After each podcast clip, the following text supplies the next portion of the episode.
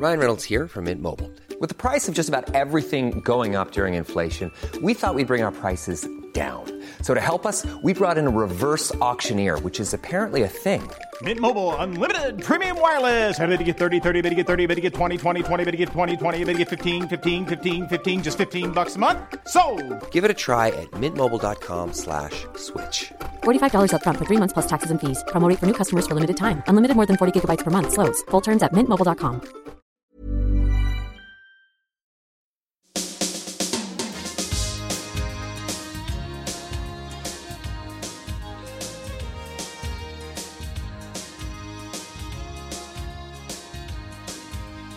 My name's Catherine Carr, and this is Relatively, the podcast all about potentially the longest relationships of your life. I've been cutting off my mic every time I've been vaping. You'll be pleased to know. God, that makes a change. You can shut up, Ben. I'll be bringing siblings together to talk about the connections they have as adults, as well as what it was like growing up together. In this episode, we're talking to Ben McKean. I was going to make a point then, and I've completely lost my train of thought. That's brilliant. And his brother, Max McKean. Shut up. It's not like I'm in IT or anything. They come like a buy one, get one free as the brothers of Bryony Williams. Oh, hello! AKA Bryony Bakes. Nice to see you, boys. Bye. Love you. Grew you. We're off. See you later.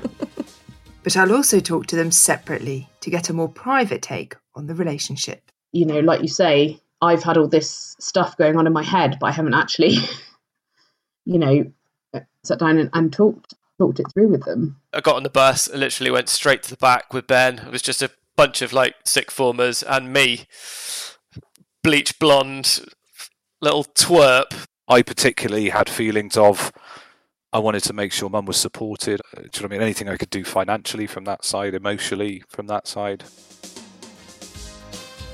Brothers and sisters are never straightforward. So were you kind, Bryony? No, I slagged you off rotten. I thought you might. Cow. Yeah. Awful. Awful pair. Bryony and her brothers bonded as teens in the pubs and clubs of Bristol. Born with a little hand, it's only since appearing on Bake Off that Bryony's talked openly about being disabled. We talk about that, about the politics of the school bus, and growing up a little bit too fast. But in an episode full of teasing, we started, inevitably, with nicknames. Sometimes called Max, Maximus, Decimus, Meridius. Father to a murdered son, husband to a murdered wife, and he shall have vengeance in this life or the next. My name is Max. It's just Max. I've always called Bryony Bry or B. Brizzle. Briz. Their kids call me Auntie B, which I love. Chewy at one point. Chewy, yeah. I can't remember where that came from. Not as in... Oh. Yeah, like as in Chewbacca, like Chew Brizzer. Oh. And they used to drive me absolutely crazy by calling me Maximilian Wellhouse, the coffee. No, Maximilian and Maxwell House, and a combination of the two. Maximilian Wellhouse. There we go. Yeah. They're in my phone as Little Bro and Big Bro. I was going to ask if you had a WhatsApp group for you. Yeah, what it was called. It's called More Sibling Time Needed. So what's it like being the middle of two boys?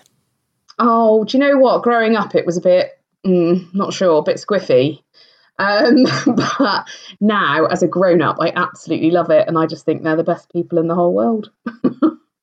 How would I describe Bryony? Wonderful is a word that I always use. Very charismatic, very entertaining, very upbeat, positive, and a genuinely beautiful soul. And would you have said that about her when you were like 5? Probably not, no.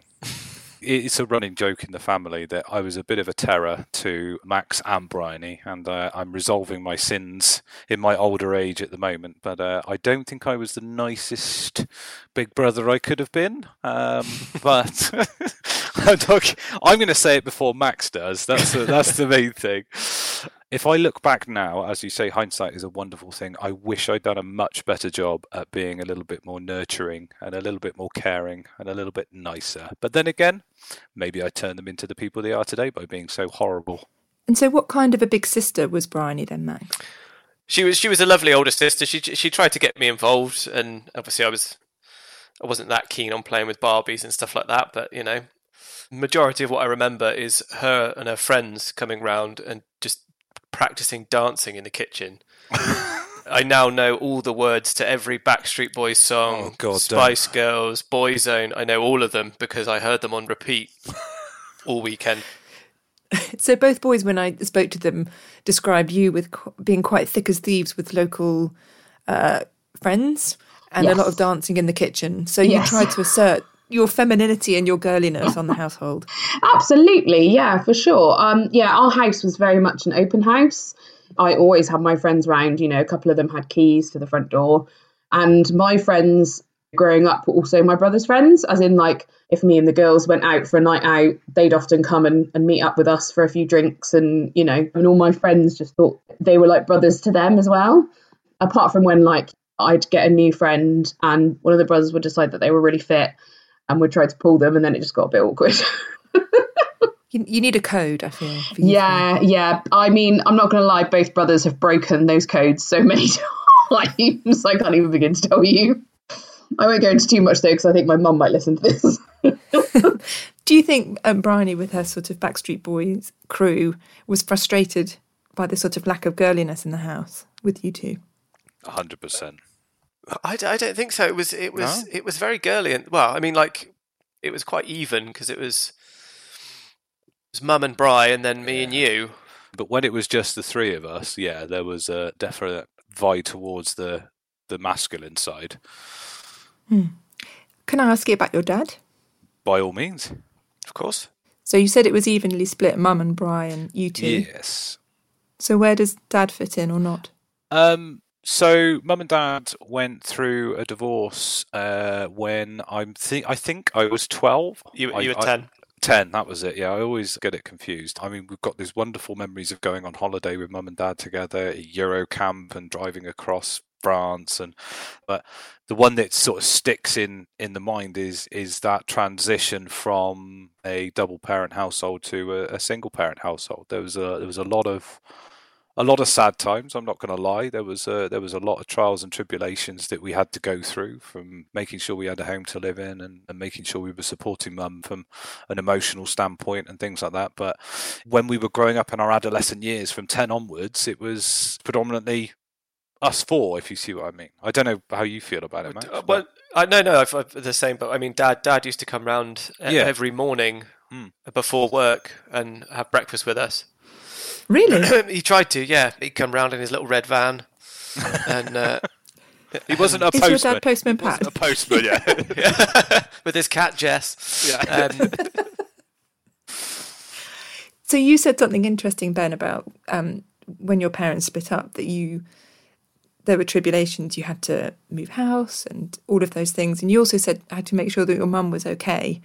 And there is often, not always, there's often a kind of onus on the eldest child in a situation where the family splits up to sort of take on a role that's a little bit grown up for them, maybe. Yeah, I mean, it took me a long time to come to terms with what actually happened back then. I'd gone through a lot of counselling to try and understand the feelings, and I don't want to say that there was a lot on my plate because our mum did so much for us. She was an absolute rock, but I particularly had feelings of I wanted to make sure Mum was supported. I wanted to make sure that there was anything I could do financially from that side, emotionally from that side. I did what I could, let's put it that way. You actually thought about earning money? Absolutely. First thing you think about is making sure that the financial side of things is okay. I mean, we weren't always as financially stable as we are at this present time. When I talked to Ben, he seemed to sort of struggle a little bit more than it sounds like the two of you did, although that may be an overstretch, with a sense of responsibility and shouldering some of the sort of difficult bits of childhood and growing up. Yeah. No, I fully agree with that. I think, you know, because he was that bit older and, you know, we did have some problems with my dad when I was 14. He really took on the responsibility of looking after us and being responsible for us in terms of that kind of traditional male role, I suppose, because my mum at the time was hurting as well. And were you aware at the time that he was doing that, or is it only now as an adult looking back that you realise what responsibility he assumed? Yeah, I think there were flashes of it. There were moments where he would, you know, say something to a grown-up, whoever it was, trying to protect us. I don't think I realised how much until we were older. You know, I think he had a tough time of it. I didn't get on very well at school either. I wasn't very good. I'm not an academic person. Bryony's very academic, very, very much so, very good at that. Mm. But I made sure the first thing I did after I left school or left sixth form was get a job, stop paying mum rent. Let me put it this way. It puts you in a position that you didn't think you would be in at that age. But I'm sure a lot of people have been through a lot worse. I'm sure they might have done, but I also think comparing suffering doesn't really help sometimes. No. Because it is what it is. It's hard. It's hard. Agreed. Did you three go to the same school? Mm-mm. No. Sorry, I was having a sip of wine. We all went to the same primary school. And then I really wanted to go to Colston's Girls' School in Bristol. So I got an assisted place back in the day when the government did those things. And the boys went to the same state school. They were 5 years apart. And one of the lovely things that I'll always remember is that Max just joined year 7 and Ben should have been going into sixth form. But he wasn't very academic. But he stuck around in sixth form for a few weeks just to make sure Max was okay in year 7. Yeah, it was a big thing for me to make sure that he was protected. You know what school's like. It's a horrible thing when you move to a new school, and just being able to make any aspect of that easier for him was a consideration of mine for sure. Because he was so little at the time. I wasn't that little. You were little. You had awful bleach blonde hair. Do you remember? Yeah, and that was a big hit in primary school. There is that stage in year 7 where your rucksack is bigger than you, and also the plastic bag that you choose to take your PE kit is really defining, because if you choose Aldi or something, then that's... Oh, you're screwed for the rest of your life. At our school, it was, if it wasn't Sports Direct, you were ousted. Did you feel that you were being protected, Max? Did you know that he was doing that for you, or were you too little? To be honest with you, I was told, and I didn't really know this until just now, I was told that the only reason Ben was staying on at sixth form was so I could get into that school. So this is all news to me. There was a lot going on at that time in our lives, and making sure that Max was seeded correctly into the school was a big priority for me, because he obviously was walking into a wake of devastation I caused at St. Catherine's. But yeah, I got on the bus, I literally went straight to the back with Ben. It was just a bunch of like sixth formers and me. Bleach blonde little twerp that I was. And I was just sat there like, don't say anything. And then when Ben left, I got on the bus and like I went to go sit at the back still. And they were like, oh no, you can sit somewhere else now. I was like, oh, okay, fair enough. That makes sense. Hey, I'm Ryan Reynolds. Recently, I asked Mint Mobile's legal team if big wireless companies are allowed to raise prices due to inflation. They said yes. And then when I asked if raising prices technically violates those onerous 2-year contracts, they said, what the f*** are you talking about, you insane Hollywood ass f- So to recap, we're cutting the price of Mint Unlimited from $30 a month to just $15 a month. Give it a try at mintmobile.com/switch. $45 up front for 3 months plus taxes and fees. Promo rate for new customers for limited time. Unlimited more than 40 gigabytes per month. Slows full terms at mintmobile.com.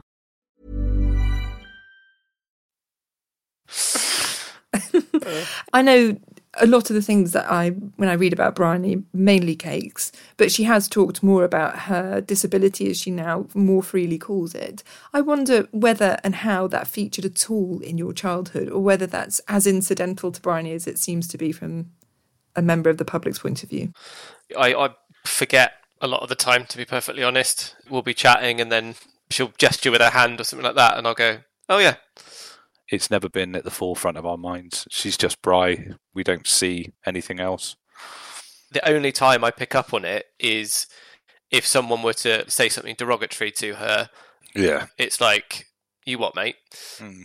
And the only thing I remember is when someone mentioned something to her at one point when we were out, I just saw red and that will leave it at that. I remember her fake hand. Oh, God, yeah. Do you remember that thing? Awful thing. Just every now and then you just look around the corner and it'd be at the bottom of the stairs or something like, oh, God. It's ask her how she describes her little hand to our kids. She said a crocodile ate it. Oh, no, that was a guy in my class. Oh, was it? He was being a dick to her about it. And he was like, oh, what happened to your hand? And she said, oh, a crocodile bit it off in Florida. And he was like yeah. But he was going to Florida that summer, and his face was brilliant. Yeah, he didn't ask any more questions, funnily enough.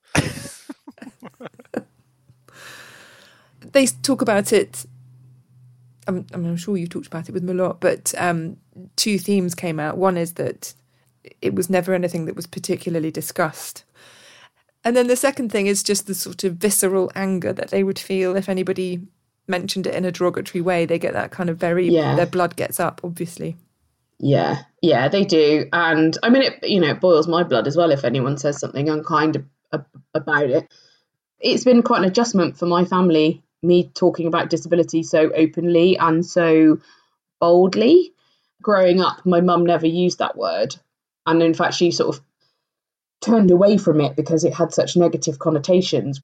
And because she never labelled me as disabled, I had a different hand. That's just what it was. It never stopped me doing anything because my mum always said, it's not going to stop you. We'll just figure a way around it. I think for honest memories when I remember her being able to pick up a yogurt pot with it. I don't know why that sticks in my mind, but she used to pick up a yogurt pot with a little hand and eat it with the other hand. Same for me, actually. I remember the first time she was able to pick it up and it was like, Oh my God. I think my family find it quite uncomfortable sometimes when I start talking about disability because they're like, oh, she's talking about it. Okay. Oh, right, okay, we're talking about it like that now. I think I've gone on quite a big journey to get to this point. And obviously, I forget sometimes that they've not also done that. And that all of a sudden I'm going, oh, blah, blah, blah, blah, blah. And disability this and disability that. And they're like, oh, okay, sure, yeah. I think it's an adjustment. Yeah, I suppose it's like changing. You decided, or maybe it just sort of evolved. I don't know how it happened internally, but you have changed your identity in the way that you think about yourselves. And a lot of that happens in your head. So perhaps they didn't see the whole process. Yeah, they didn't get the memo.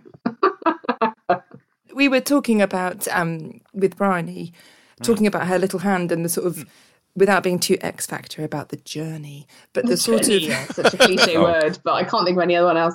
Have you got some lovely music to play over now? Yeah. That was going to be my production trick, but yeah. Do you feel like it's different now? So before Bake Off, and after Bake Off, like the last couple of years, do you feel like I kind of talk about it differently now than I did before? I massively, yeah. Yeah. Before you never really talked about it. You kind of, it's almost like you didn't really perceive it as a disability. It was just that was you. Like I said, you just got on with things, but now you've come to terms with or accepted the fact that it is a disability. You do have a disability, and what? Like you... No, I'm joking. I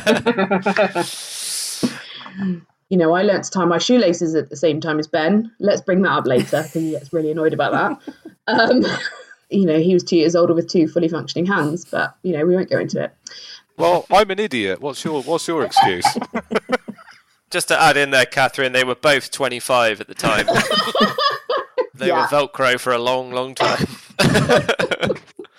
It's so nice to hear Bryony talk about it in a positive way. The admiration that she gets and the conversations that she has and these lovely messages that she gets from people saying, my daughter's got a little hand like you, or things like that. That kind of exposure to that side of things has just made it more prevalent, I think. Having been on Bake Off and the platform that it's given me since then, I feel very passionate about the fact that I would like to use this platform to do some good and reach out to people and try and make some sort of change, no matter how small that might be. Yeah. And I think it is just that, like you say, I've had all this stuff going on in my head, but I haven't actually, I suppose I just haven't sat down and talked it through with them. So how do you think, Ben, Bryony would describe your personality? Oh, God, I dread to think. No. I think she would describe me as positive, loyal, I hope, and a bit of a laugh. hopefully funny, but dry. Wow. I really don't know. He's not very good at giving himself compliments, by the way. So, well, wait for Bryony to do that then. Indecisive.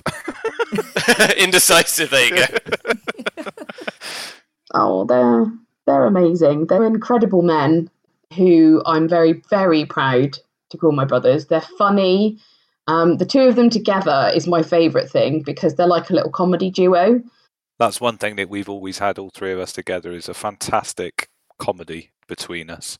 My mum often gets us all together just so she can have a giggle. You know, and she literally just sits there and watch us kind of banter back and forth. And I especially remember after our Nana passed away November last year, we all were together in the evening, and it was just the most glorious evening because there was just laughter, reminiscing about Nana and all the rest of it. And it just brought back that wonderful community between us where it's just laughs all the time. It's really, really good fun when we're all together. Yeah, we were all hammered.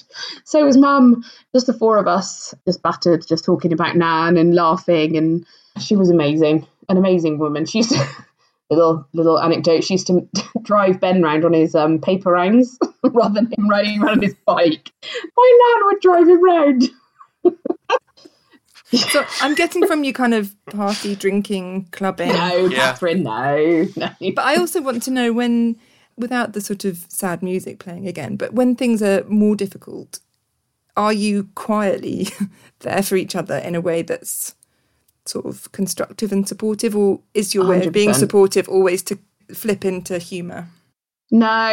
I think we'll always bring humour to our relationship just because that's what we do and that's who we are, but we're always there for each other. Always, like... Yeah, 100%. I know that if anything happened, I could go straight to the boys. And vice versa. Recently, with lockdown, I've been feeling quite... I don't know, my depression's quite bad and just mental health isn't great, but I know that the boys, they're both there and they both know that if I need them, I can reach out to them, you know?